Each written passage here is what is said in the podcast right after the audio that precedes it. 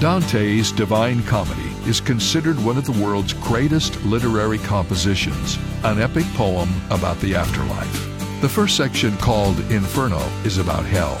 Dante had obviously thought a lot about hell, as evidenced by these words The hottest places in hell are reserved for those who remain neutral in a time of a great moral crisis.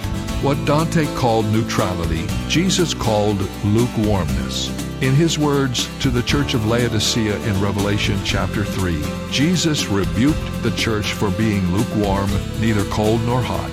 The lesson for us take a stand for Christ and his kingdom. This is David Jeremiah, encouraging you to get on the road to new life. Discover what God thinks about lukewarmness on Route 66.